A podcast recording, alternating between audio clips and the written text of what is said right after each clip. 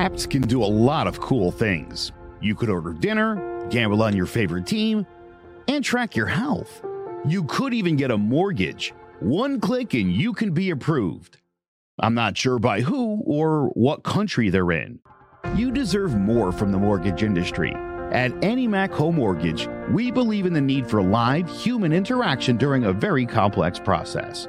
The kind of service and guidance which an app simply can't provide. Our customers are more than credit scores and income documents, they're individuals and families who live in and strengthen our communities.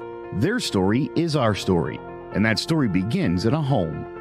Chris Sawyer is an expert on providing superior customer service and in meeting the mortgage needs of current and future homebuyers. With over 18 years of experience in the industry, Chris is able to help customers migrate through the home buying and home financing process by using his wealth of knowledge as a well qualified mortgage professional.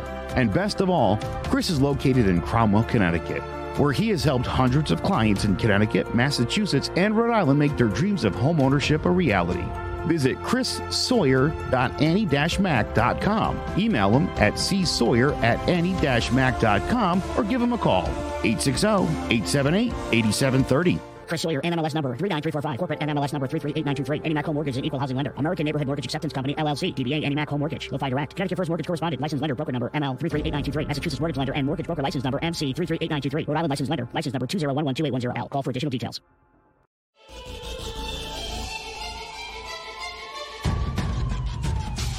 Throwing jabs, always full send. Here we go again. Jared, Joe, and Jay's Clover Crest, top three corner man, punching in with a puncher's chance. We find a way to win. The main event, locked it in every Saturday at 10. The overhand is out of hand when it comes to fisticuffs. Slide a hand on the undercard, you'll never see the punch. Uppercut, got you missing weight, feet are stepping late. Keep your guard up, feeling faint from a feint. Take a stand and eight, then retaliate. Put up your duke, stick and move, bob and weave. Don't lose hope against the ropes, there's always an escape. Never stay down. One more round, bells ringing, counter punch with your chin tucked and go down swinging. We bringing crosses with no worship, hooks with no verses, combinations with no locks. When you feel the flurry, it's curtains. From scrub scraps to fight stats, relax if you want the facts, cause the best combat podcast is throwing jabs.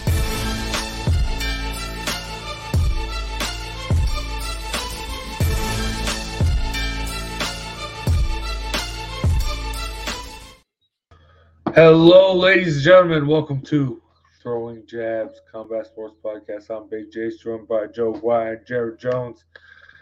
And we have actual fights to talk about this week.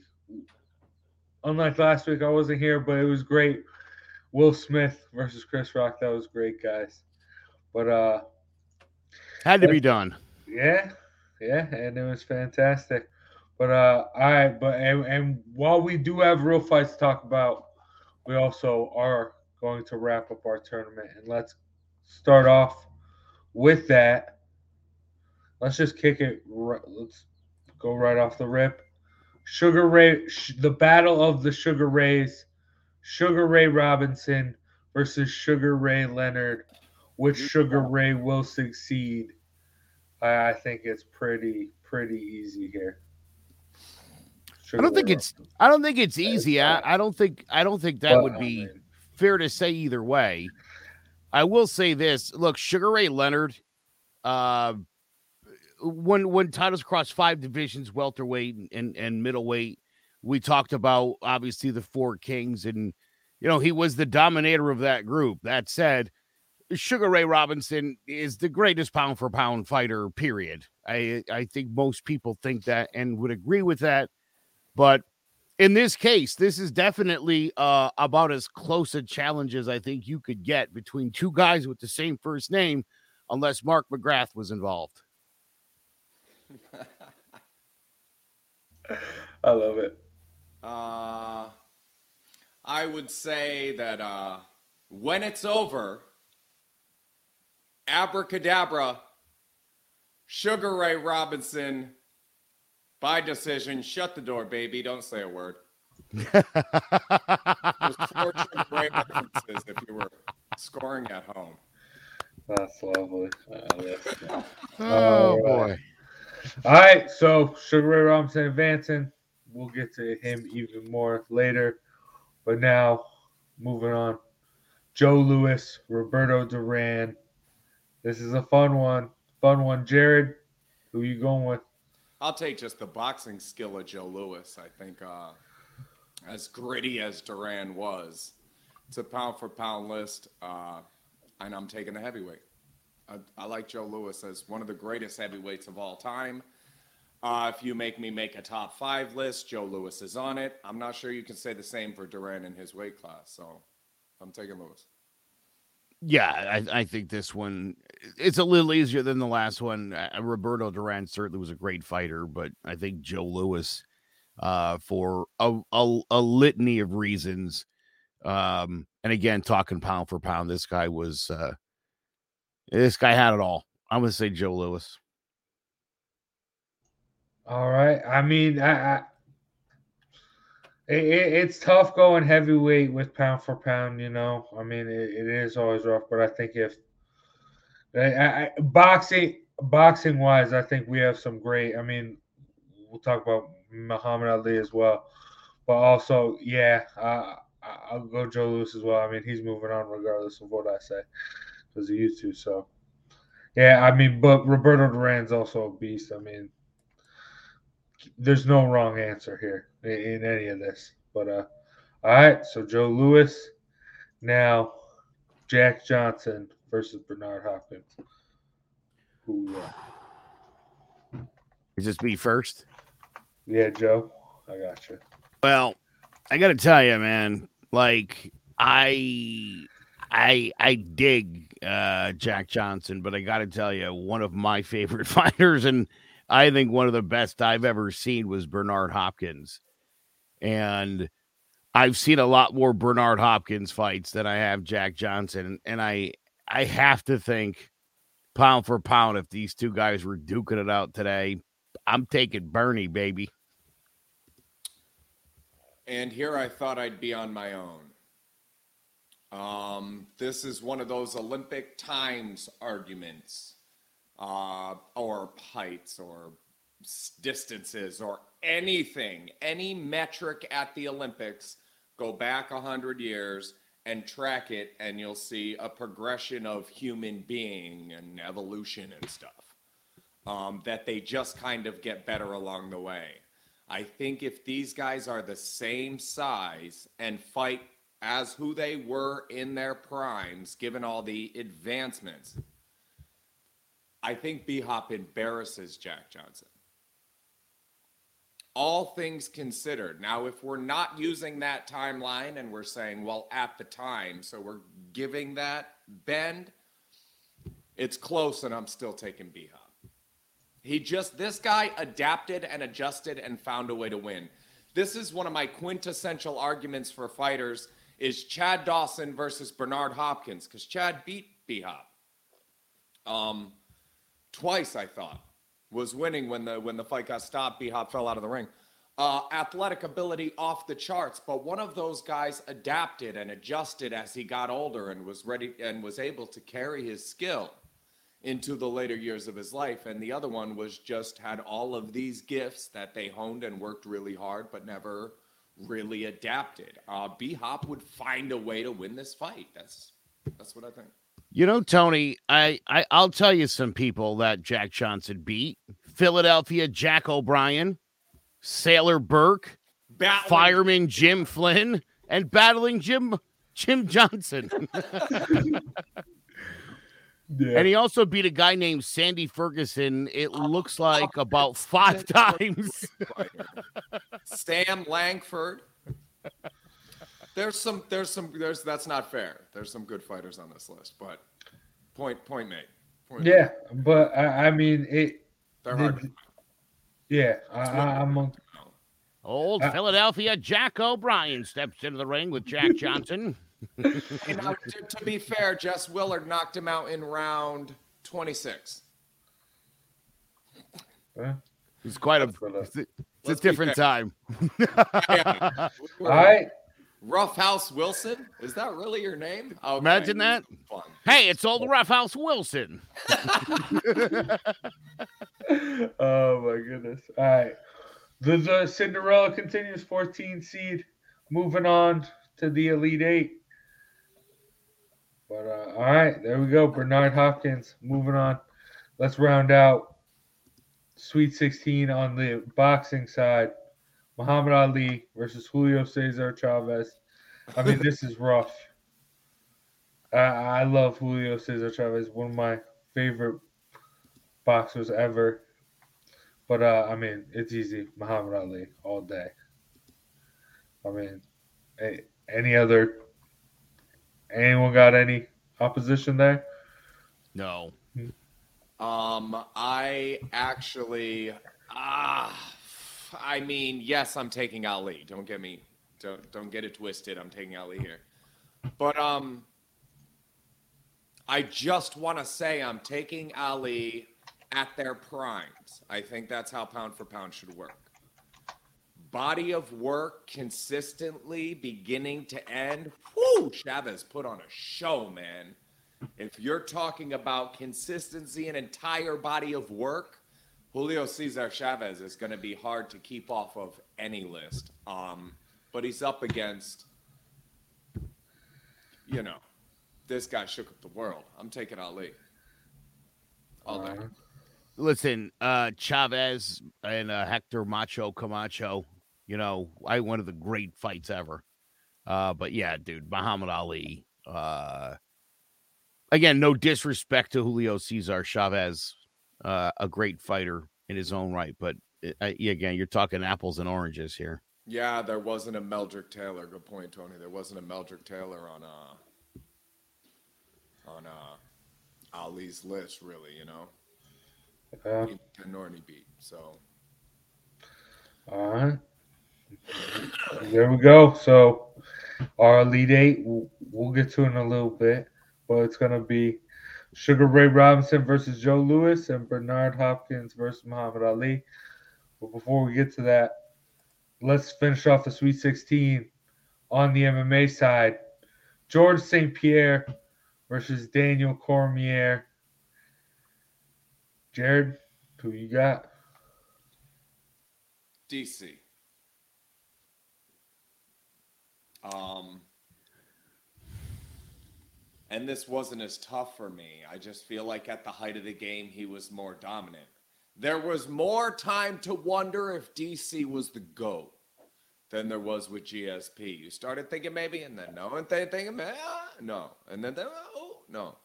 And DC, you know, aside from Jon Jones, reigned.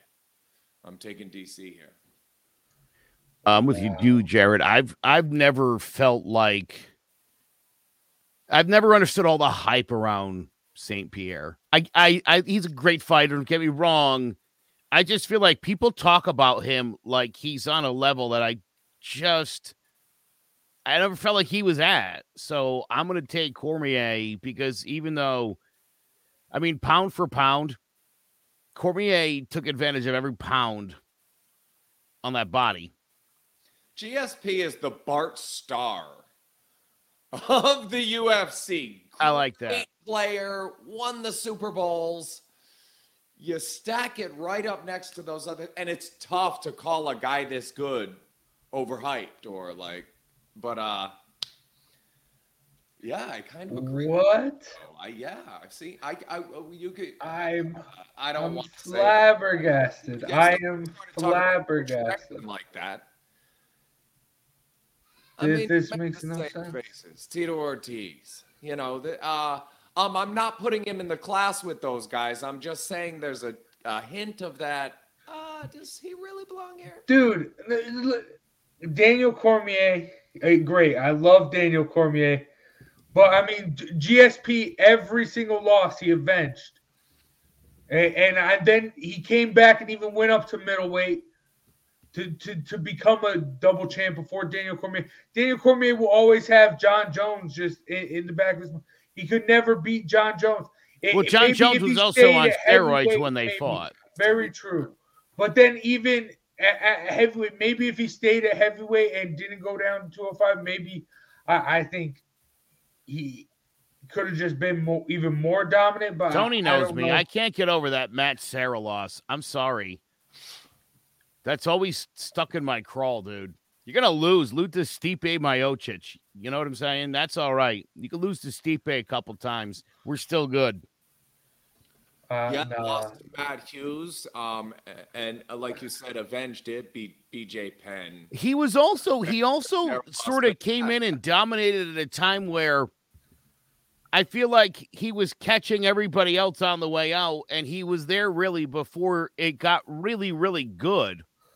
You know, I mean, don't forget he stopped fighting in 2013, took four years off, and has pretty much been irrelevant since beating Bisping in 2017. So He was one of the first real hybrid fighters. That's- yes, One of the first guys that really understood that all of MMA and being well-rounded is going to make you better. So he was one of not necessarily one of the best guys to do that, but one of the first to not to understand that you don't really want to come on with just wrestling or just striking.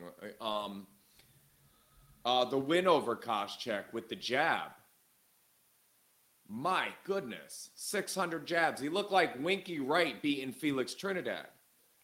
Just jab, jab, jab. It was disgusting. And that understanding that he had was ahead of his time. He- and I mean, uh, he, the, yeah, you're right. The, the, the he, he's just adaptable everywhere. Even go to the Bisping fight, he was on his back, but he was still tearing up Bisping with elbows. It, it's insane. Uh, I mean, uh, Daniel Cormier is moving on. We got an upset. I just, uh, I'm at a loss for words right now. Wow, but okay. I'm sorry we don't buy into the hype. We just I- don't buy into the hype. Listen, I'll say this about about St. Pierre. He could outwork anybody. That's why he dis- I mean, half his fights were decisions, dude. Well, And and and when when you're the champ, you know, obviously it already tilts in your favor. So I don't know. Just didn't dominate the like the way I I, I want an all time great to dominate. well, And then there's that sometimes- Matt Serra thing that I can't. ah. Yeah, Okay. yeah. Oh, that's what I was gonna say. It sounds like we all have a hang up here. Ours is Matt Serra Jace. Yours is yeah, John it does, Jones. yeah. Right. That should tell you tell you all you need Yeah, to know. Yeah, but buddy. George St. Pierre avenged the Matt Serra loss. And Daniel Cormier didn't want to have a prison rules fight. Like he didn't want to go Diggstown to, to get at Jon Jones. He had an opportunity to avenge the, the Jon Jones loss and he got knocked out even worse. So uh come on. Steroids, buddy. Sure. Steroids. GSP Matt Yeah, Hughes. it Steroids. Well, I mean, steroids overturned. Doesn't eh, eh, I mean, come on. Let's not play that game. Jon Jones needed steroids. He was afraid of Cormier. then then why did Jon Jones say exactly what was going to happen Just years before knock him out without the steroids. You think you Yes, wait, you he- think wait, hold on. knocks him out. Yeah, you also you think what Jon Jones is a prophet? Because I mean, dude, Khamzat says he's going to knock Burns out in the first round tonight. If he does, does was was he just saying that and he went out and or or did he will it into existence? Which He one of those talked things is about how to be? Daniel Cormier dips his head when he's running away and how that sets up for the high kick, which Jon Jones landed to put Daniel Cormier out in that fight. He talked about it years before their canceled fight. So I, I all right, but we, we can talk more about Cormier later. Let's let's move on and let's talk about John Wait, Jones. why don't we talk about why don't we talk about the spot you put us in last week where we had a ridiculous 116 that made zero sense. You put us in a tough spot. We didn't want to do that. No, I, So you should feel bad for a minute now, huh? listen, I, How's I that do- feel? But I explained it. I, I told Bye you guys. bye, George. These guys still Au have. revoir. These guys still have their. uh they- They still have a legacy to cement. GPS GSP because you're going home. Okay, I'll, I'll take that. I will take that. I'm surprised I didn't. I'm surprised you guys didn't pick Usman over GSP. Recalculating. But uh, We have to be practical. okay, sure. All right. Somebody does. Jon Jones, Anderson Silva. We, we were just talking about Jon Jones. Joe. It's he- going to be um, Anderson Silva by uh, Sliva. I think it's close. I think you're talking a couple of greats. Jon Jones, the story's still incomplete. Um, obviously, he's whether we ever even see him again uh, is going to determine a lot about Jon Jones on any list. So I'm going to go with the with the proven commodity here. I mean, Anderson Silva dominated 16 fight winning streak. Yeah, I think uh I think it's going to be Silva. Yeah, he was the greatest. I love Jon Jones. I still do. I think when I'm I'm one of the few people I know on this show, I'm the, only person that still uh would love to see Jon Jones get it together. I'm I'm ready to throw that guy another chance if you can get it together. I'd love to see it, but for me today, it's Silva's the, the, the better pound for pound guy by smidge. I'd love to see Jon Jones. Don't get me wrong, uh, but I mean, he, Yeah, but you'd be all right if it was at Bellator, and I'm not because I care Yeah. about Jon Jones. We just happy if he wasn't on. no, steroids. I've just accepted that it's not going to happen with Jon Jones. That's uh, we'll I'm see sick and tired Khabib before we see John up. Jones, You- You're not wrong, but uh, Jared, and we're never going to see Khabib. Oh, when I don't know how good the guy is, I mean, because he stopped fighting or got arrested or flipped out or did steroids or was juicing or peed on somebody or gave handed his penis to somebody who didn't want it, whatever it is he was doing at the time that I didn't really get to good enough look at him, and other people got too good a look at him. Uh, Anderson Silva. yeah, Anderson but uh, yeah, Dan Henderson, Forrest Griffin, Demian Maia, Chael Sonnen, obviously Vitor Belfort, Stephan Bonnar, dude, Anderson Silva, J- Jon Jones. I no disrespect to Gustafsson, no disrespect to Daniel Cormier, no disrespect to uh, anyone else, but I mean, nothing, nothing compares to Anderson. All right, now if Jon Jones can come back and actually do what everyone expects him, if he if he can come back, beat Stipe at heavyweight, then beat Ngannou, I, I think that's the path for him to come back and take. But if he can do that, then yeah, I, I think he's up there. He might even be number one. But uh, as of right now, nah. But uh, he could also be retired right now. This could be all Jon Jones. I, I don't know what's up with Jon Jones, but Uh, Tony was looking for King Hippo.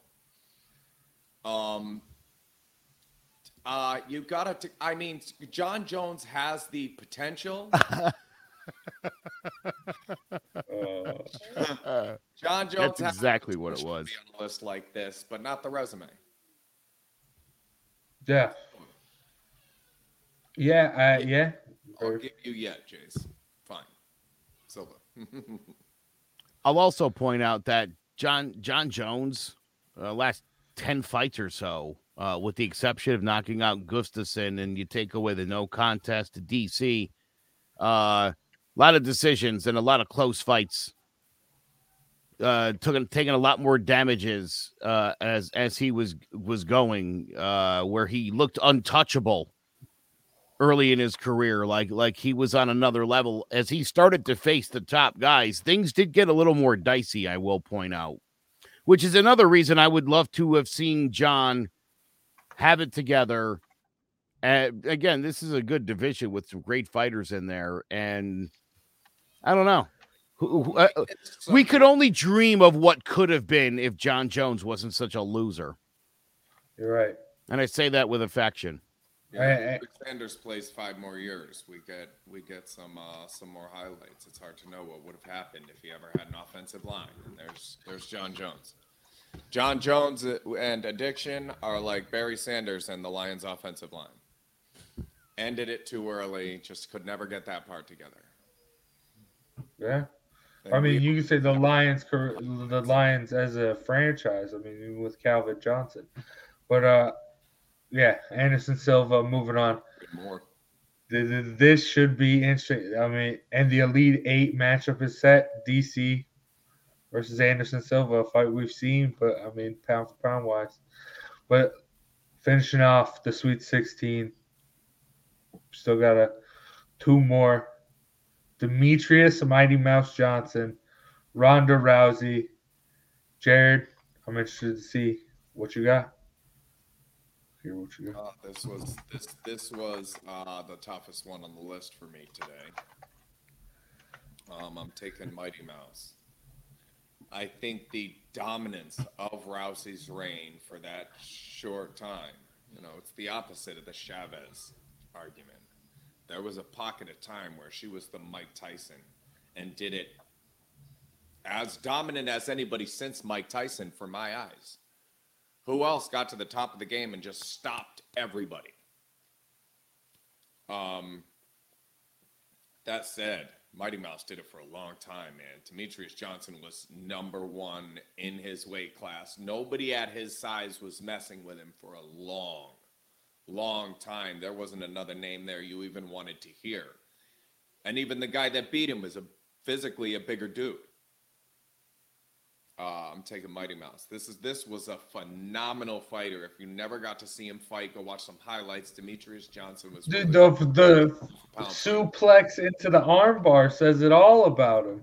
Well, let's not forget the fact that at 35, he's still the number one ranked flyweight in the one promotion. So uh, he's still there and he's still dominating wherever he goes. You know, her her I love Ronda Rousey. The window was really small. It was really dominant. And when she got in the ring, though, with the two best fighters she'd ever seen, she got beaten pillar to post. Um, you know, you hate to judge a career on two fights, but there weren't a ton more fights to judge it on. We just did it to GSP. Yeah. yeah. Again, I mean, for me, like I said, not only is this guy, and we talked about this last week, Joe Rogan thinks Demetrious Johnson is the greatest mixed martial artist he's ever seen. Um, Joe Rogan also thinks that you could take that horse shit, get rid of COVID. So does he know everything? No. But does he know MMA? Yes. I'm going Mighty Mouse. Well, and that there's an it's one of the guys you would want to argue if you said we're doing a number one pound for pound and you have to make a court case, like you have to really make your argument for that guy, and you're going to be assigned a guy, don't give me jon Jones. Don't give me Ronda Rousey. This is one of the names I would be like, all right, yes, I can make a really good argument that this is the greatest mixed martial artist of all times. I'd want a Johnson. I'd want a Silva. You want a guy that you can at least make a great argument for. Yeah, and, and poke a lot of holes in the Demetrious Johnson is the greatest, at least small mixed martial artist ever. Yeah, you you all those things are right about Demetrious Johnson. Uh, I love him; he's great. But hey, he's moving on. But I, I had I had Rousey here. Uh, I think just her impact on the sport in general that's why I'm giving her the edge. I mean, Mighty Mouse, yeah, he he has all these accolades and that stuff, but I mean, you you can't mention the history of the Mighty Mouse. He, I, I think his name will get lost in the history of the US UFC.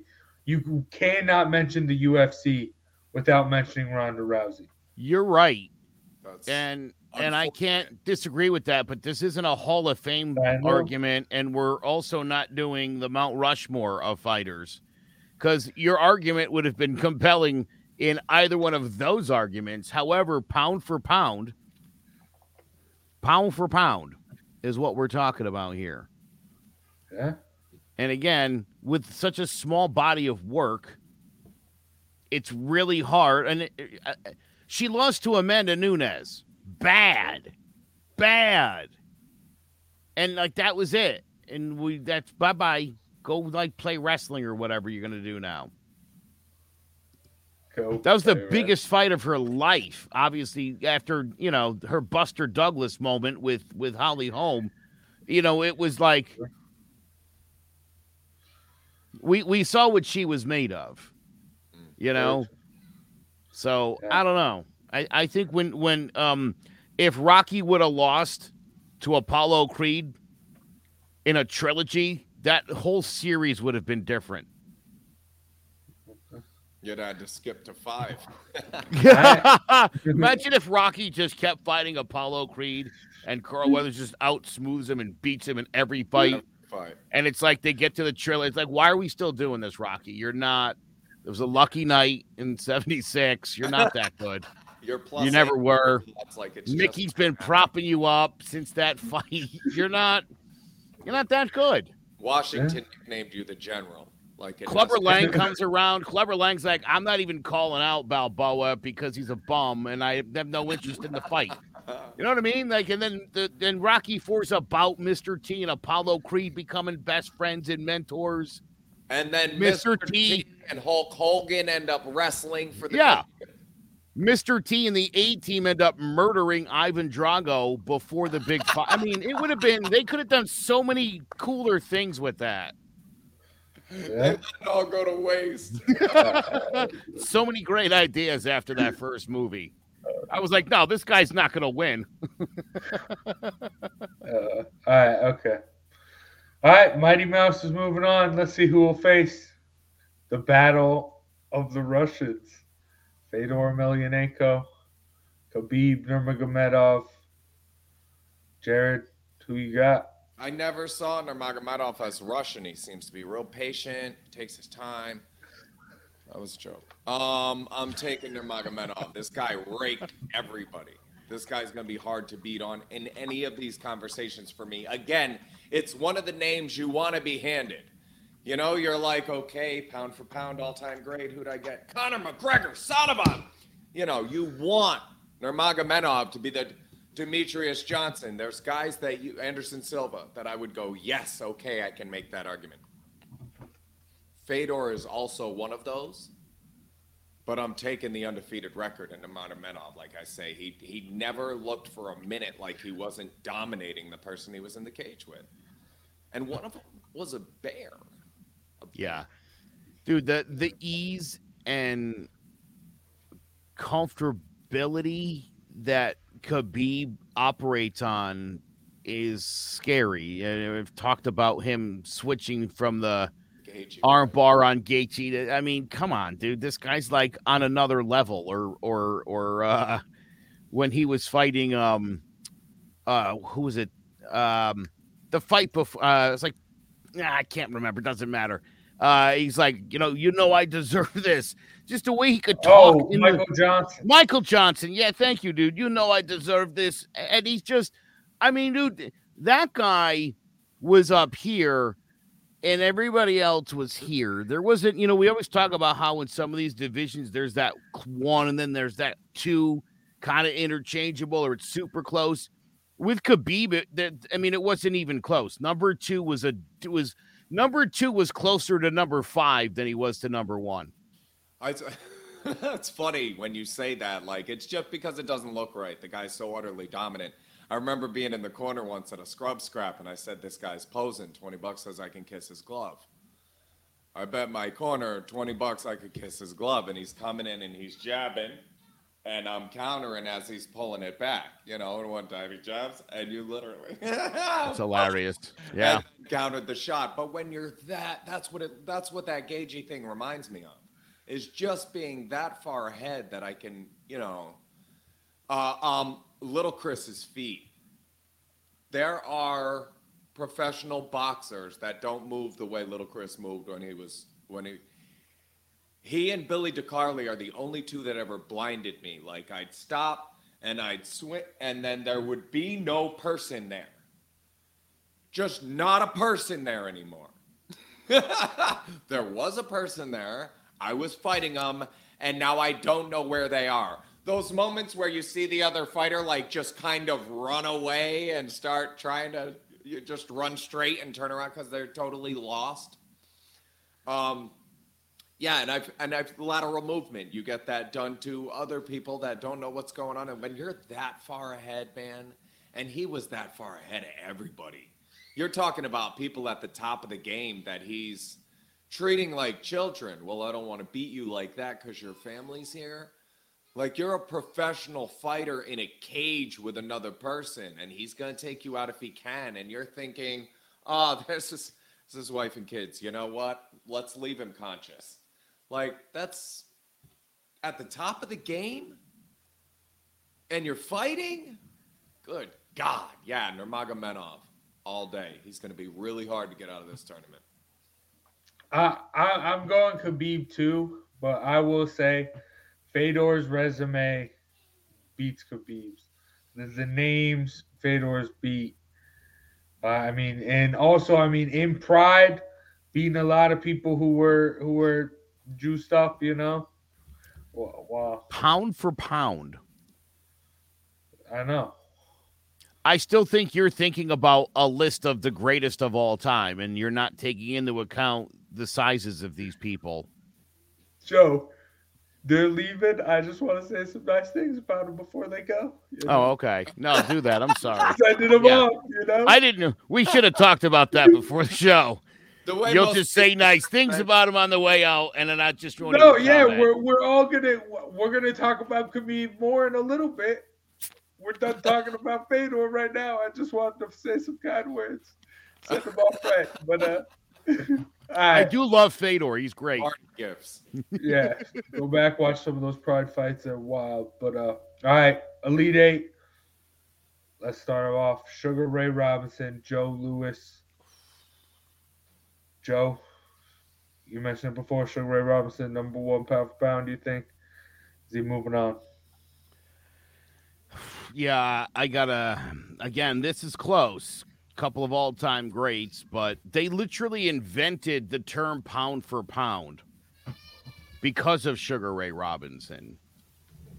They did not do that for Joe Louis, so I will not be extending Joe the courtesy this time. I'm taking Robinson here. Close, but Robinson. Oh, Jared. well, I didn't realize that a whole fistful of this guy's fights would have been considered light heavyweight fights by today's standards. He outweighed most of these guys by 5, 10, 15 pounds. Well, huh. Learning new stuff every day. Ezzard Charles Marciano. Uh, Sugar Ray Robinson. It was fun. Yeah, thanks. Thanks for hey, thanks for dropping some names there too. That felt like you know he's, he's gonna say something here. That's Little great. Walk through Joe Louis's career in slow motion. I love Joe Louis. I I do a lot. I really do. But List. And you're right to take Robinson. Yeah, but all right, moving on. Robinson across the board. Who will he face in the final four? Muhammad Ali or Bernard Hopkins? Jared is the Cinderella going to continue to the final four. Um, these guys were both adapt, adjust, and find a way to win guys for me. Um, Ali was just better than Hopkins. Um, taking Ali again here. I think B Hop is underrated. I think B Hop is highly underrated and undervalued for what he did. And as an individual, I'm not like a some huge fan of the guy, uh, but he was a great, great fighter. His ability to adapt, adjust, and find a way to win was the perhaps the best since Ali. So Ali for the win, but those are your parting gifts. Bia. Jace decided we're doing parting gifts, so you're welcome, Bia. Bernard Hopkins, like I said, uh, was one of my favorite fighters. Roy Jones Jr. being another one. Um, just wanted to mention his name because, again, I think uh, an all-time great. But Muhammad Ali, obviously, is going to get the edge here over B Hop. As much as I love him, it's Ali. Yeah, yeah, it, it's Ali easy. I mean, I, I love that B Hop made it this far, and I think it is very, very deserving. But uh, yeah, Muhammad Ali all day. So Sugar Ray Robinson, Muhammad Ali in the final four.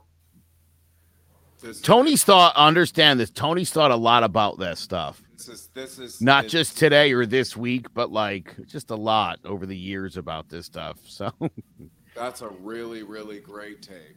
Wouldn't even have thought thought about it like that. But yeah, yeah, great Um, point. It's the Ali Tyson argument that I always make when people say Tyson could have got inside, and I'm like, dude, name all the people who beat Tyson and what they have in common: a heavy, hard, long jab. Ali had one of the best of those in the history of boxing. That how does Tyson, when he couldn't with Lennox Lewis, when he couldn't with Kevin McBride, How does he get it done with Muhammad Ali? uh, yeah, great point, Tone. Yeah, and we'll take it. Ali. All right. But uh all right, let's wrap up the Elite Eight MMA side. Anderson Silva versus Daniel Cormier, a fight we saw play out in the octagon, but both at their pound for pound prime. Joe, who you got?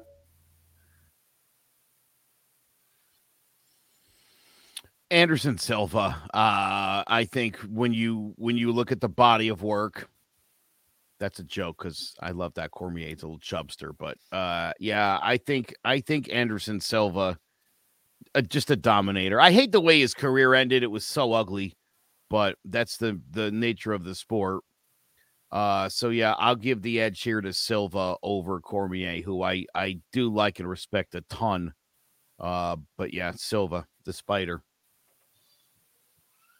Yeah, I'm taking Silva too. Um, longevity, body of work. Yeah, absolutely. This is Anderson Silva. Cormier is one of the guys you could make the argument for, but not one of the names I want.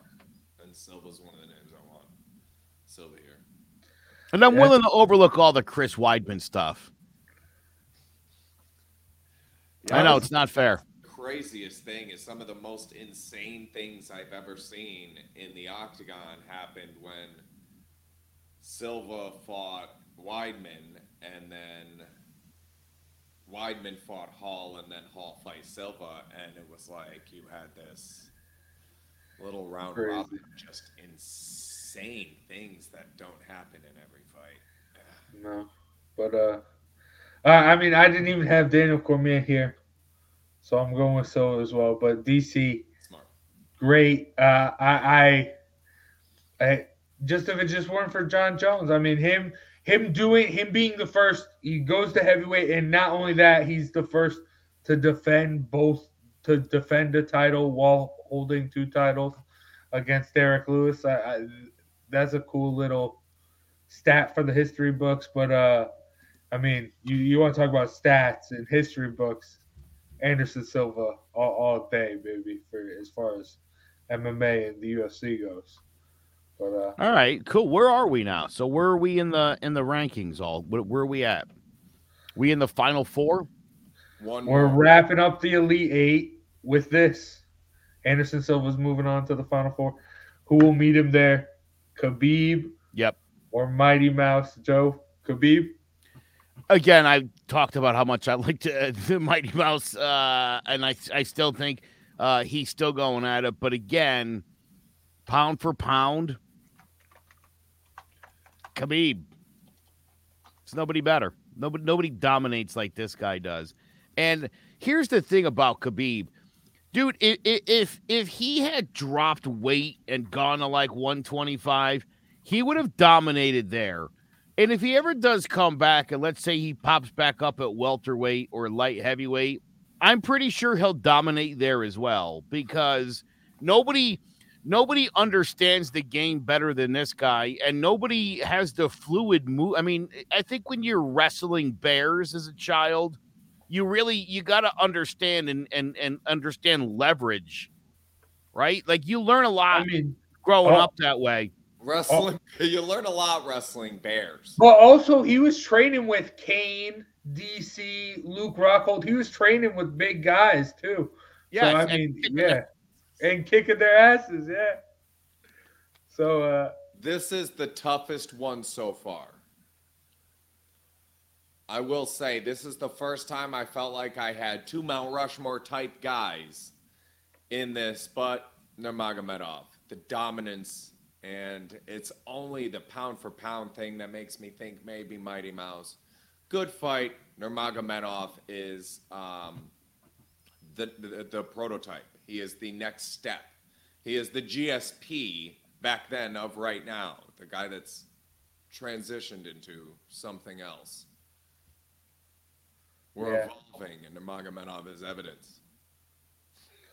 Yeah, I, I mean, for, for this also, I mean, resume. I mean, D- Demetrious. Yeah, yeah. You you got uh Cejudo while he was very young. He came back and beat you. Uh, Joseph Benavidez, all right. Uh, Dominick Cruz was on there. But I mean, Khabib, I mean, Conor. even though, I mean, Conor's kind of disgraced himself now. But I mean, even Conor Gaethje, I mean, and, and just dismantling anyone. Yeah.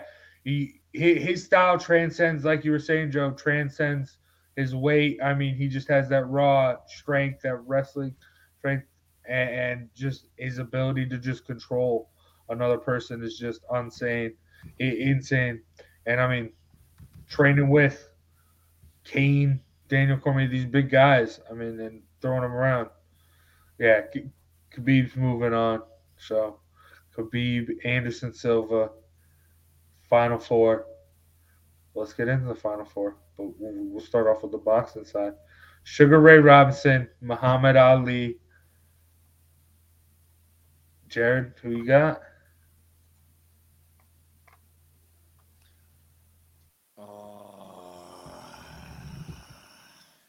I think many, oh, and I hate to say this because this is among the greatest fighters of all time, but many of Muhammad Ali's accolades and memories and the reason that we remember him the way we do is the things that he did outside of the ring.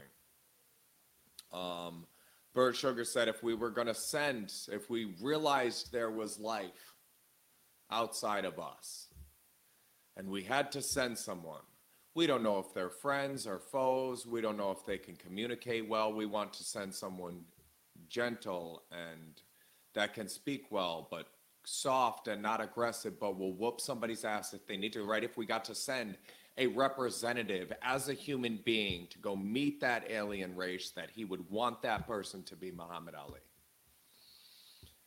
Um, and it's like one of the greatest compliments I think I've ever heard. Um, that said, you don't fight outside the ring. I'm taking Sugar Ray Robinson here, and it's heartbreaking to say loud. Well, I'm yeah, glad you did all the dirty work there. I'm glad you did all that. Yeah, I'm gonna get to the point. Khabib and Mighty Mouse, and then this one, it's getting much harder. I, the idea the term was invented to explain this guy and how this guy would destroy everyone he fought tells you all you need to know even about the term pound per pound. Also, he um, invented the term entourage. I don't know if you guys know that or not. Sugar Ray had like uh, his little his, his boys used to roll with him, uh, and that was not a thing until he did that. So you're welcome twice over. Uh, yeah, I'm gonna take Sugar Ray Robinson uh, in in a slim slim uh, win over Muhammad Ali. Yeah, the, this is this is just like how I was talking about the Demetrious Johnson uh, Ronda Rousey matchup. Impact versus just ability and pound for pound. Uh, Muhammad Ali impact not just on the sport but on really the world uh, was great, and I mean a lot of people would. I mean everyone knows who Muhammad Ali was, uh, but Sugar Ray Robinson just pound for pound the greatest. So, who will he face in the championship? Khabib or Anderson Silva? Jared.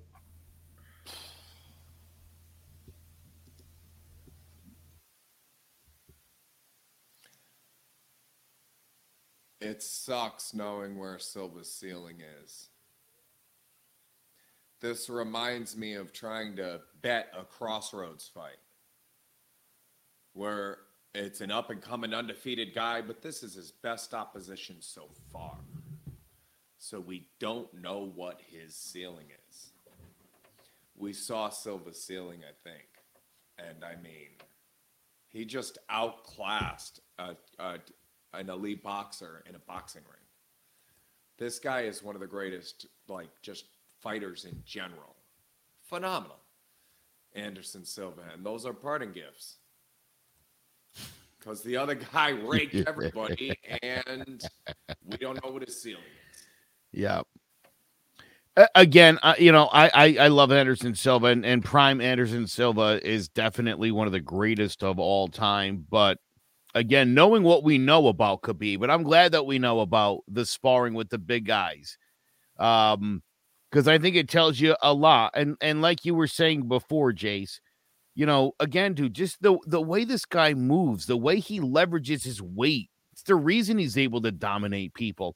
It's the reason he's able to make people like Conor McGregor look like an idiot when they're when they're in the ring with He him. does a pretty good a job of that on his own, though. I mean, That is that is fair, but you know, I mean, again, you could see Khabib. I mean, Khabib kept that fight going so he could inflict more damage on Conor and talk crap to him. That's what a great champion he is. That's what a like, dude. I, I mean, imagine, right? You wouldn't, you don't, you don't want to be in a cage with that guy, with Conor McGregor. I mean, uh, you know that that left, that left is lethal. Khabib didn't think twice about it. Didn't care. He kept that fight going for longer so he could beat McGregor's ass for longer, humiliate him, and talk to him the whole time. it's video game stuff.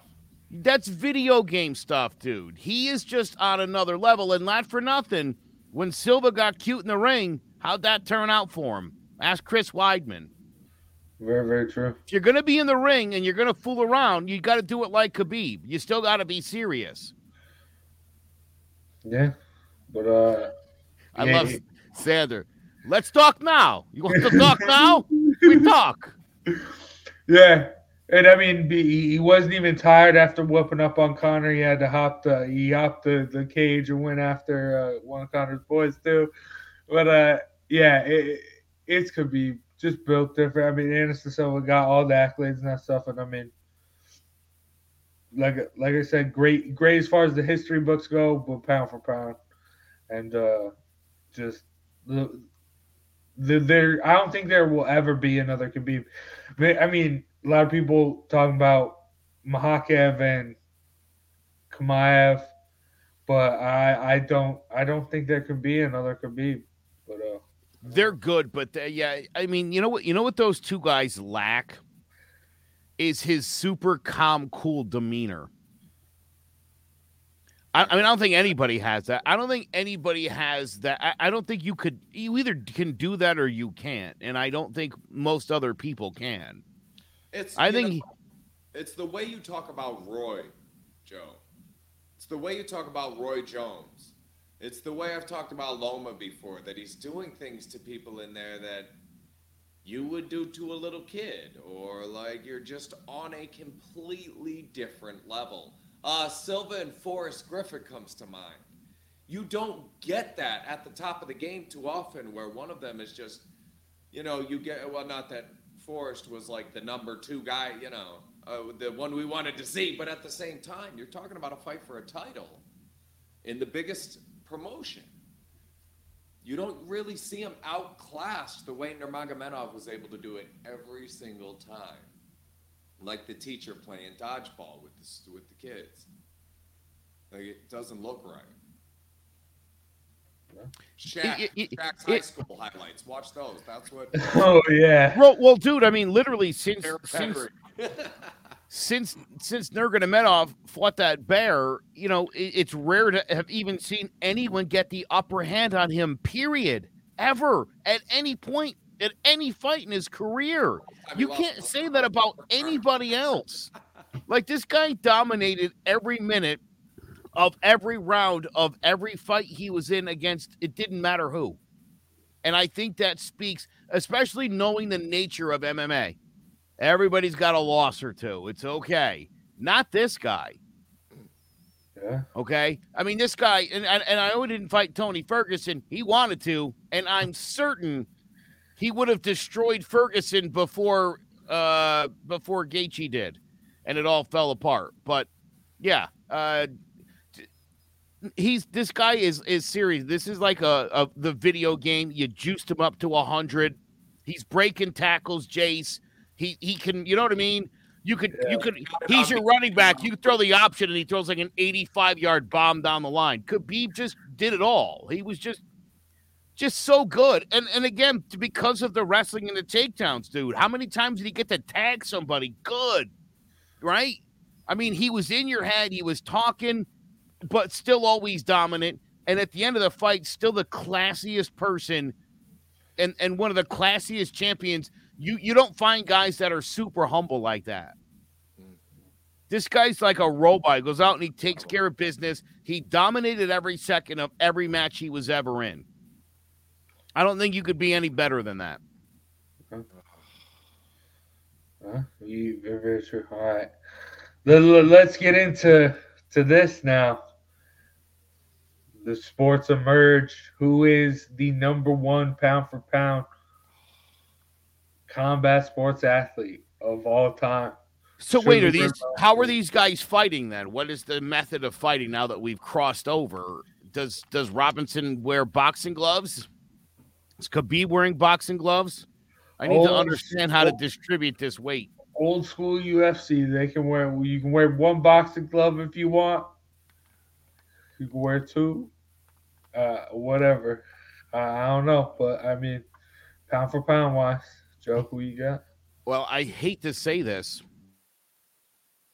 but I still think Khabib Nurmagomedov. I just think he finds a way to get it done. I just, you know, again, dude, he's. I, I've never seen anyone get the upper hand on Khabib. Would it be Sugar Ray Robinson? Nah, maybe. Maybe. You know, It wasn't Dustin Poirier. It wasn't Conor McGregor. I had a friend, uh, Billy Allard. You know, you think you could beat me in a fight? He was about 5'8", 195, You know, Ti- Tiger Claw training and did all the, the the other martial arts and all this. And I'm like, where are you fighting? Phone booth or a football field? Because I wouldn't last a couple, 10, 15 seconds in a phone booth with you. But if you had to fight me on a football field, you're in trouble. Um, yeah, these two fight, and that's I feel the same way here. Yeah, I need more information. They fight on a football field with boxing gloves and can't do takedowns. Uh, give me Sugar Ray all day. They're in a cage with MMA rules. I mean, it's a no-brainer. Either way, it's like these are two. These, I like this being the end of the game, and we get one for MMA and one for boxing, because there's so many other uh, intangibles you would have to put together. And all of that said, one of these guys never lost, and we don't know their ceiling. If you force my hand, it's Khabib. Yeah, I mean, the, the, that's it. The never lost. I mean, the, that's great. It's not as great as it, it really is because of guys like Floyd Mayweather. But, uh, I mean, Khabib's different. He's the reason why it is great. Dominance, like, you can argue maybe McGregor took one round off him, but that's still a stretch. Uh, just dominance. And, I mean, even uh, I keep bringing up him in training guys like DC, Cain, and Luke Rockhold, they say Khabib has never even lost a round in training.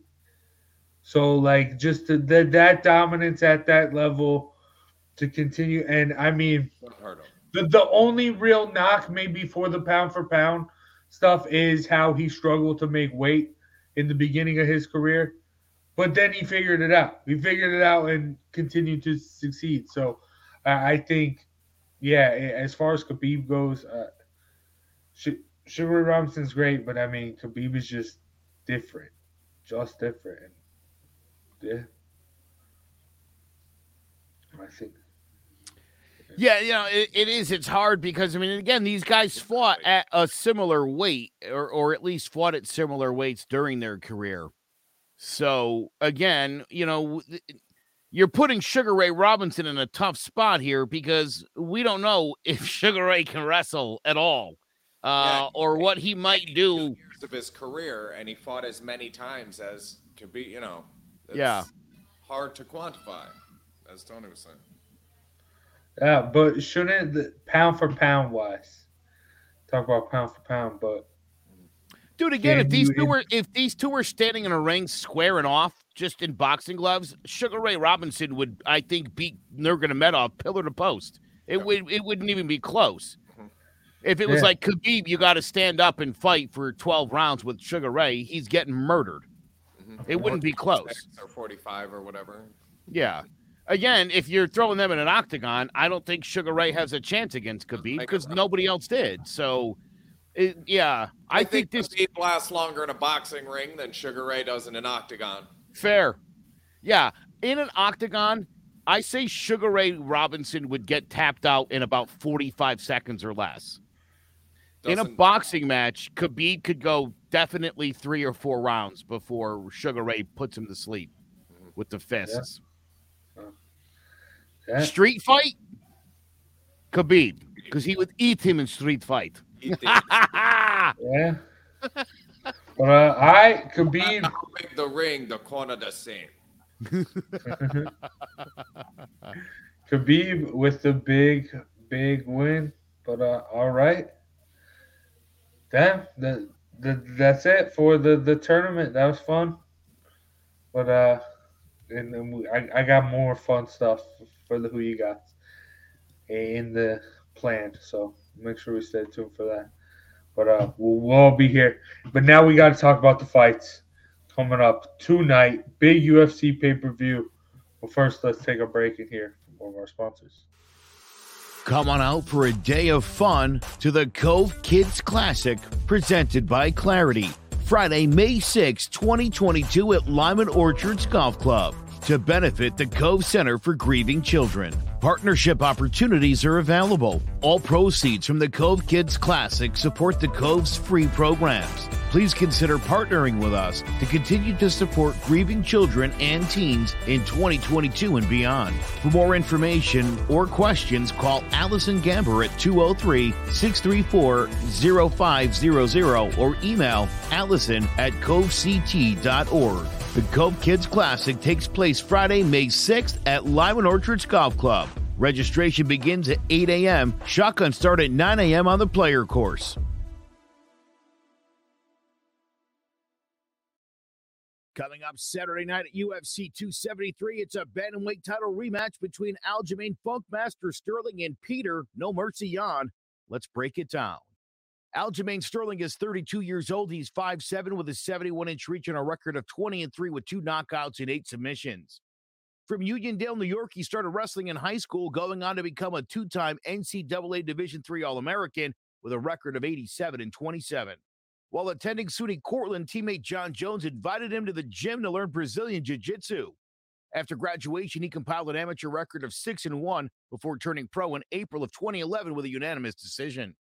He quickly went 8 0, winning the Cage Fury Championships bantamweight title and defended it three times before signing with the UFC, making his promotional debut in 2014 with a decision over Cody Gibson.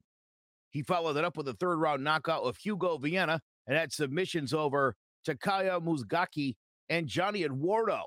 After suffering a pair of decision losses to Bryan Caraway and Rafael Sun, Cowie bounced back three months later, defeating Augusto Mendes.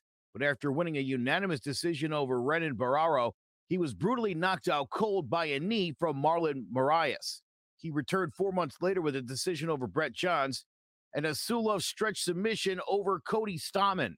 Decisions over Jamie Rivera and Pedro Munhoz saw a match with Corey Sandhagen in a title eliminator, which he won in impressive fashion, blitzing the Sandman and taking his back just one minute into the fight and route a first round rear naked choke submission.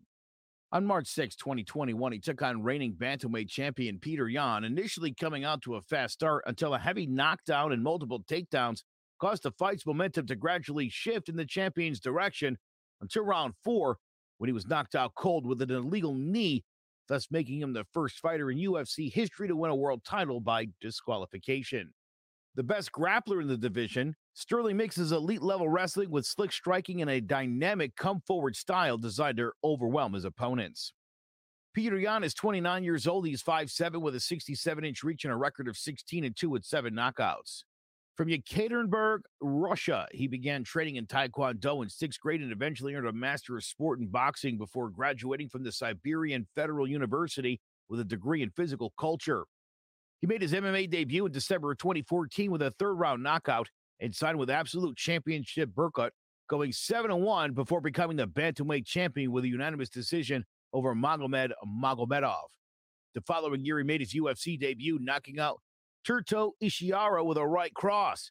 In December of 2018, he put on a dominant performance against Douglas Silva de Andrade, battering him throughout the first round until the Brazilian's corner stopped the fight. He followed that up with impressive wins over John Dodson and Jimmy Rivera, and then in December of 2019 took on Urijah Faber, giving him a hellacious beating before knocking him out with a devastating head kick in round three. Seven months later, he fought former featherweight champion Jose Aldo for the recently vacated bantamweight title in a back and forth slugfest.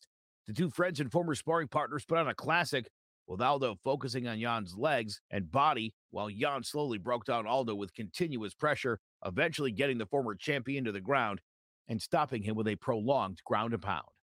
On March 6, 2021, he defended his belt against number one contender Aljamain Sterling, gradually wearing him down and dropping him with a punch, as well as scoring several takedowns before knocking him out with an illegal knee, losing his title by disqualification. On October 30th, 2021, he faced the always dangerous Corey Sandhagen for the interim bantamweight title, steadily breaking his opponent with a vicious body assault and dropping the Sandman in the third round with a powerful spinning back fist en route to a wide unanimous decision. A relentless pressure fighter, Yan is exceptionally good at controlling the center of the octagon and uses his feints to get his opponents to overextend themselves as he lands his counter at a rate of nearly six per minute. While Aljo's dynamic grappling skills and reach advantage give him the edge he needs to legitimize his reign? Or will No Mercy's unrelenting pressure and killer instinct prove to be too much as both men try to settle the score in one of the most heated rivalries in UFC history? Tune in Saturday night to UFC 273 and let's find out. All right. Aljo versus Peter Yan. Can Peter Yan redeem that illegal knee finish? Joe, who you got? Um, I think Peter Yan is going to destroy Aljamain Sterling, who has sort of moved into the delusional state that Deontay Wilder was living in after he lost and I'm I'm concerned about. I mean, look, Sterling's a great fighter and he's a great athlete, and this guy's always in a fight. But he it, their their first matchup, he was tentative. Obviously, Yan made a huge mistake with that knee, but Aljo didn't want to get off the, the ground. He wanted to stay on the ground, and Yan's not going to do that. Uh, Yan's going to I, I think Yan's gonna really go for uh I he's gonna try to knock him out. He's gonna try to inflict pain and knock him out. And I think I think that's where Sterling could find an opening is if is if Yan is like hell bent on really really bringing the the heat and and coming right at him could he could open himself up to to uh to getting knocked out but I I think Yan's gonna get in there and and he's angry and this guy hasn't. Yeah, sad there. He's seeing red. Um, you just gotta hope. You just gotta hope that uh, sometimes seeing red's not a great thing, though, Jared. Right? I still want to have a clear mind when I'm in there. So I think as long as he's able to to keep the cool that he always keeps, because Peter Yan's another cool character, uh, in sort of in the vein of of Khabib. Um, yeah, I I I see this being a, a dominant Yan performance and getting that belt back. Oh, me too. He's super focused. Uh one's the new champion, one is old, but one's sterling silver and the other's gold. Uh boring girls make my Peter Yan. um, I think we'll see a repeat of everything we saw before the knee, and Yan's going to take through this guy. He understands the rules this time and probably stops it. And Sterling could take a beating. So I'd expect this to be fight of the night type performance and Yan to be a buzzsaw. Yeah, uh, I, am with you guys as far as Yan goes. I, I, will say, Joe and I were talking a little bit about betting before the show. I, I do think Sterling, I, am just going to trust his camp with uh, Roberto Longo and Matt Serra and just his length and uh, especially at that weight. I think out of all the underdogs, I think this is the the best opportunity for an upset on this UFC pay per view. as far as the big fights go. So I, I I do see an avenue where Sterling can win if he pulls out like a submission or if he can just you, you use that length. I, I like Sterling's ground game, but I, I do expect Peter Yan. I mean, Peter Yan is at the top of the pound for pound right now, and and uh in, the UFC, I he, he's a beast. I expect him to win, but I, I do think I, I you can't count Sterling out completely. That's all I'm gonna say. But uh, yeah, I got Yan all day. But it should be a fun one. Great, great co-main event. We it and it's it really sucks that it was canceled uh or a couple months ago when Peter Yan had to get the interim after beating Sandhagen, but uh it, it eventually is playing out and hopefully Yan can get his title back. I mean Yan should get his title back, but uh, all right. Now let's move on to the main event. And also big shout out to Tony for writing and researching all these uh, tales of the tape. But uh, let's get into the main event. Alexander Volkanovski against the Korean Zombie. Let's go. Featherweight champion Alexander Volkanovski headlines UFC 273 opposite the Korean Zombie Chan Sung Jung Saturday night in Jacksonville, Florida. Let's break it down. Chan Sung Jung is 35 years old. He's 5'9 with a 72 inch reach and a record of 17 and 6 with six knockouts and eight submissions. From Pohang, South Korea, he began training in martial arts as a teenager due to his constant bullying when his family moved from countryside to the city. After high school, he joined the Korean Navy, where he took up Taekwondo and began a kickboxing career, amassing a record of 15 and 6 with 11 knockouts before switching to MMA winning his professional debut with a reverse armbar in June of 2007. That same year, he won a Pancras tournament, winning the first fight via rear naked choke and the second with a first round knockout. The following year, he entered another tournament, winning three fights in one night. In 2010, he lost two in a row, a split decision to Leonard Garcia and a second round knockout to George Roop by a vicious head kick. He bounced back with a second round submission of Garcia in his UFC debut, and in his first headliner, submitted Dustin Poirier with a D'Arce choke. In 2013, he challenged for the featherweight title, getting stopped in the fourth round by Jose Aldo. After the fight, Jung was required to fulfill another two year stint in the Korean military and returned three years later, knocking out Dennis Bermudez in the first round with a devastating counter uppercut. The next year, he lost to uh, Yair Rodriguez when, leading on the scorecards, he rushed in and was knocked out cold by a brutal counter elbow with one second left on the clock.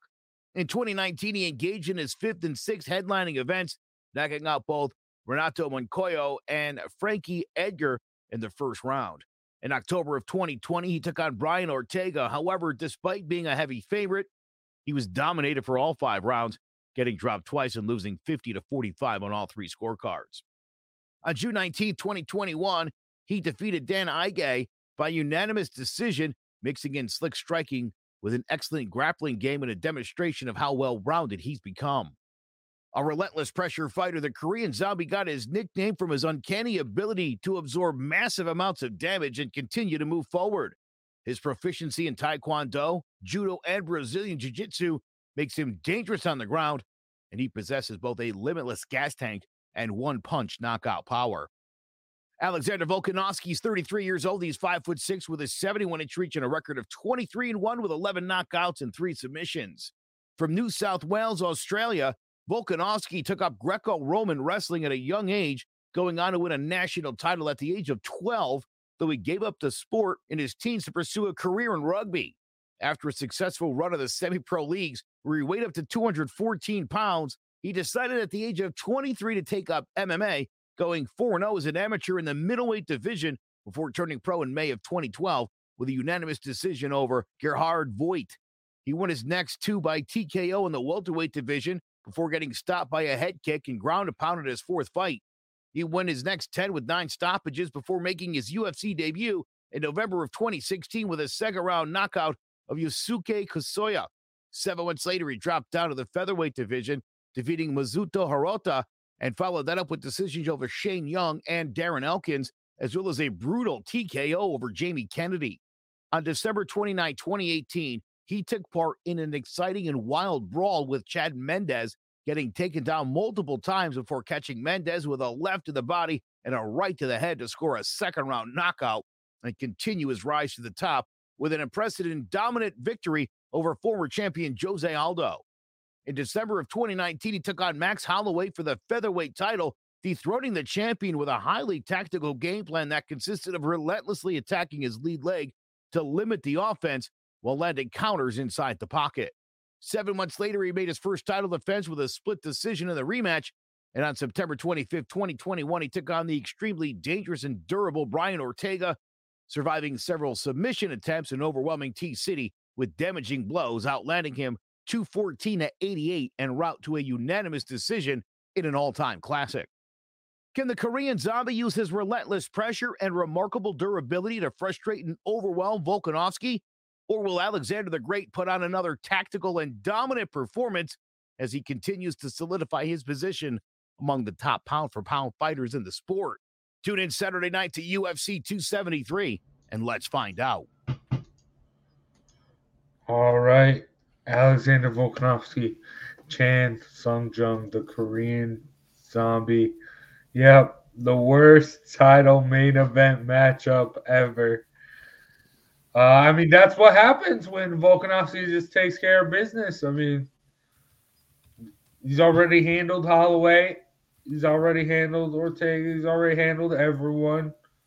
So why not throw Korean Zombie all up in there? So Joe, the Korean Zombie, uh, had he gotten a chance to fight for this title ten years ago, uh, it totally would have been it would have been worth it. Uh, Chan Sung Jung is eight and six in his last 14 fights. Ooh. It is a spotty record at best. He has barely been a 500 fighter. That said, dude, this guy can take a beating.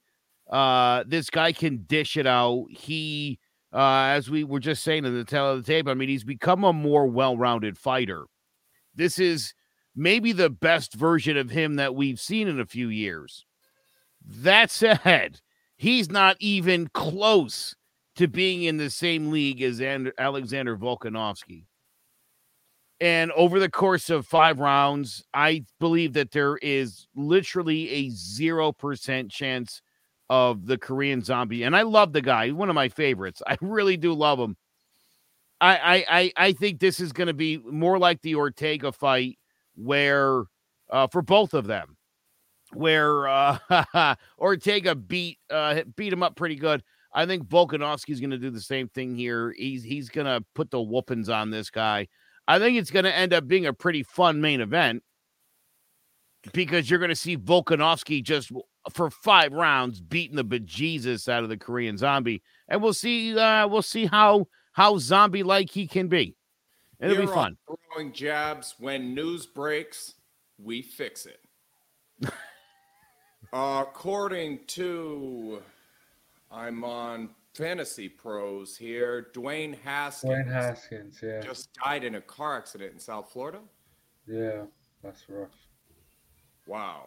I actually think it's worse than a car accident. It's a car. I think he got hit by a car yeah. in the sense of oh. car accident. If I understand that, I saw that car accident. Now I'm seeing the details. It looks more like that's terrible. What a terrible way to die. 25. 25. I've always liked that guy. I tell you, I was really hoping he was going to bounce back with the Steelers and get get back on track. I'm really sad by that. Yeah, that's yeah, that's rough. He would have had opportunities this year. You know, Mitch Trubisky is going to give you opportunities to take his spot. So.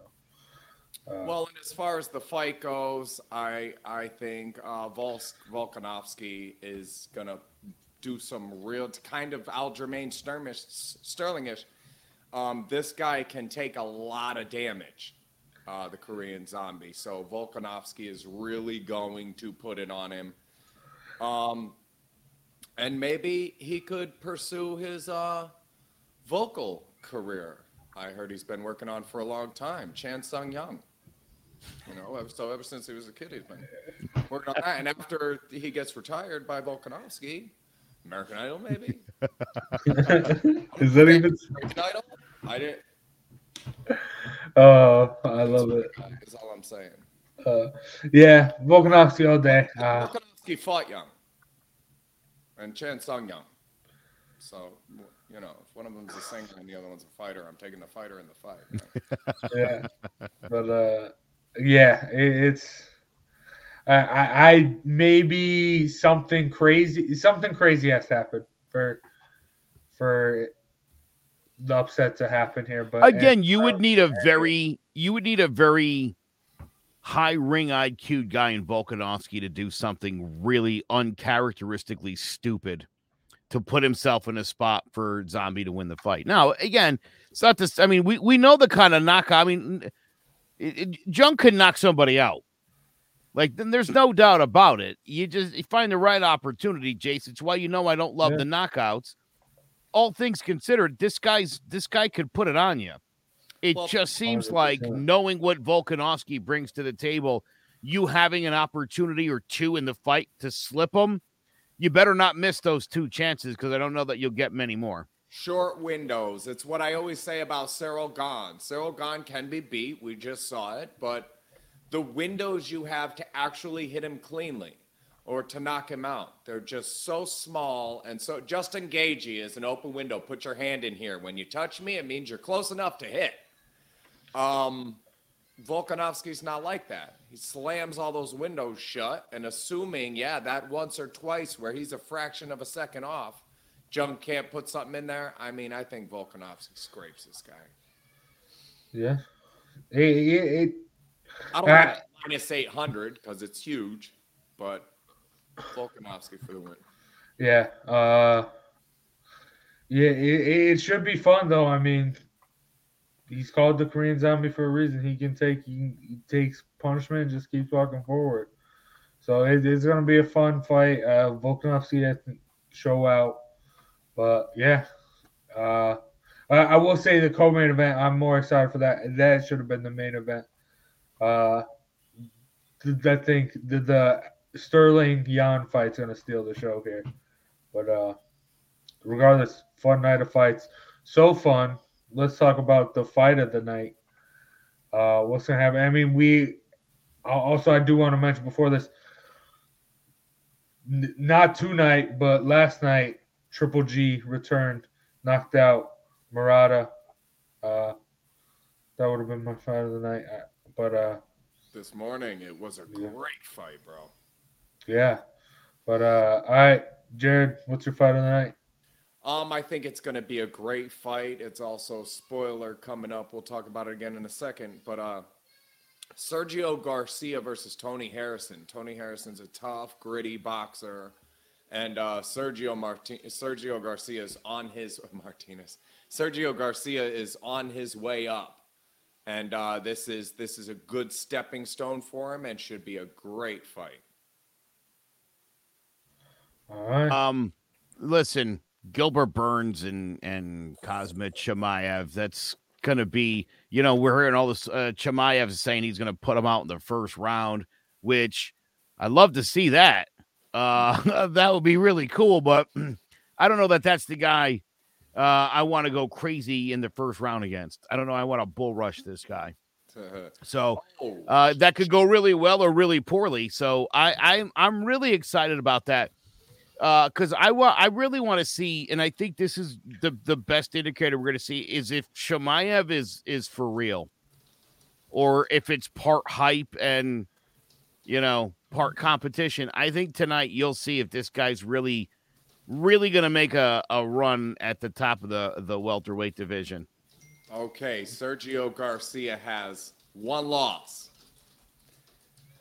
right, his one loss is to Sebastian the Towering Inferno Fundora. Have you guys seen this guy? Six foot six, Sebastian Fundora.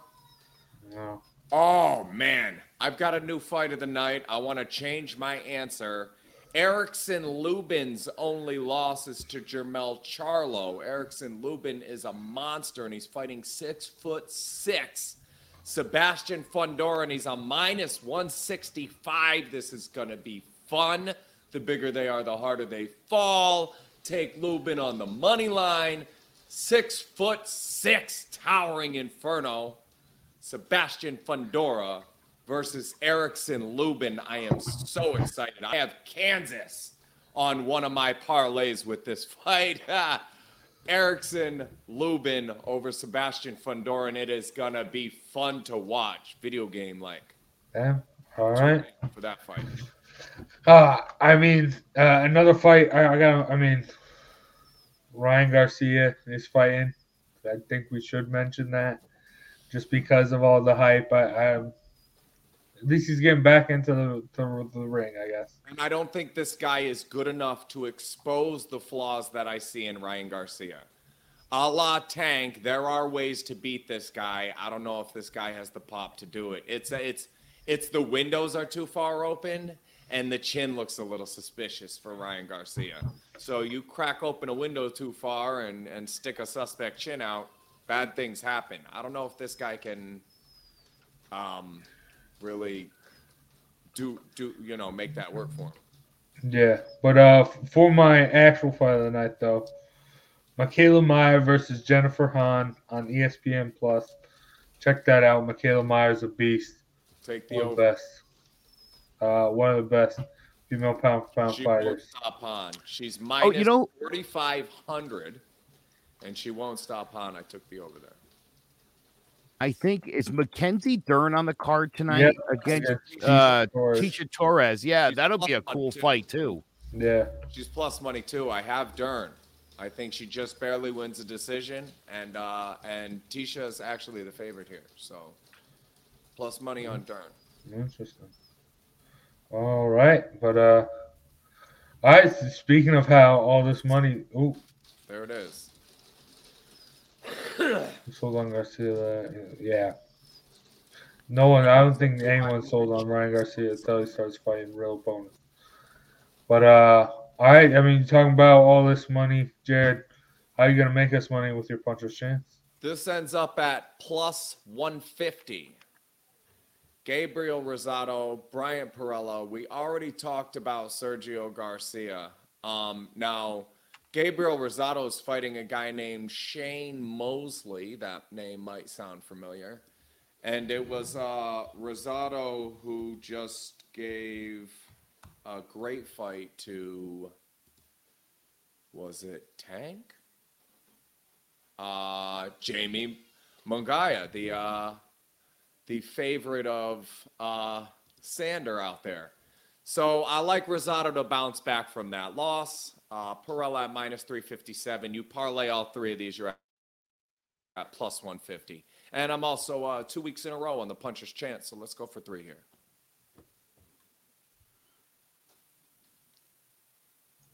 Let's go. Let's keep it up. Good stuff, Jared. But uh, all right. Uh, that's gonna do it as far as the fights go. So uh, big shout out to uh, AnnieMac Mortgage and Chris Sawyer for sponsoring today's episode, and uh, Cove Kids Classic. Make sure you go check that out. Uh, May sixth at Lyman Orchards Golf Course. Right, Joe? Got any other words regarding that? Uh, other than that, everybody should sign up and go. No, I think that I think that about covers it. May 6th, it's a Friday. A couple of meals happening, lots of great prizes, and just a a good time for a good cause. It's for kids who have lost someone. It's a fundraiser so that those kids can talk to somebody for free. Do the right thing. Golf. Yeah. but, What else you uh, got to hear? Wins? Heck yeah. And uh, also, big shout out Clovercrest Media. Make sure you check it out, clovercrestmedia.com, for a bunch of other great sports co- podcasts. If you're a football fan, Joe myself, uh, John about the G Men, uh, basketball posting up. Uh, you got Keys to the City, city covering it all. Uh, anything you got. And I mean, if you're not a sports fan, uh, true crime podcast, political podcast, conspiracy theory, anything you got, clovercrestmedia.com has you covered. But uh, great fights tonight. Make sure you enjoy them. We're gonna end the show like we always do. Jared, brother, hit us with that flurry. I want to fight Will Smith. Um, I want to fight Will Smith because I've been thinking more about it, and it was, and I and I feel like this is a bully. One of the things that bothers me most about this is people are saying how gangster what he did was. That's thugged out. Oh man, he keeps it real for his family. And uh, he hit somebody that wasn't going to hit him back. So, open invitation to fight Will Smith still hasn't been answered. And I think it's because he knows I'll hit him back. Um, I'm feeling like if that was The Rock instead of Chris Rock, hey Jada, can't wait for G.I. Jane 2 to come out. that Will Smith would not have done what he did.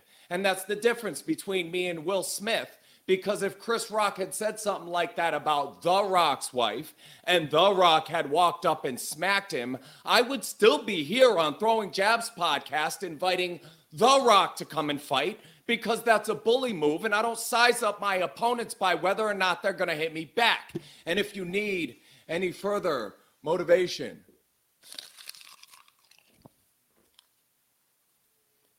thanks, guys.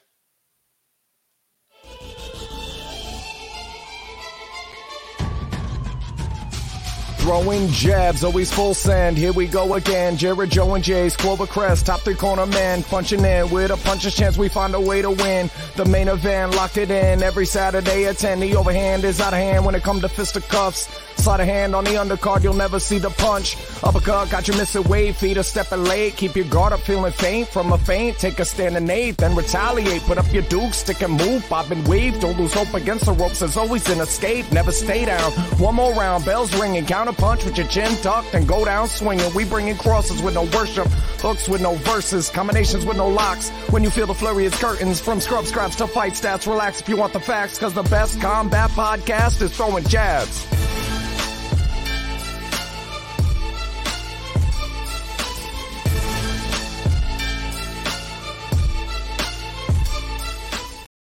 Hello, my name is Joe Aguirre. I'm the president of Clovercrest Media Group. And here at CMG, we have a wide variety of podcasts, including sports shows like Keys to the City, The Roll Call, Throwing Jabs, All Four Downs, and Jawing About the G-Men.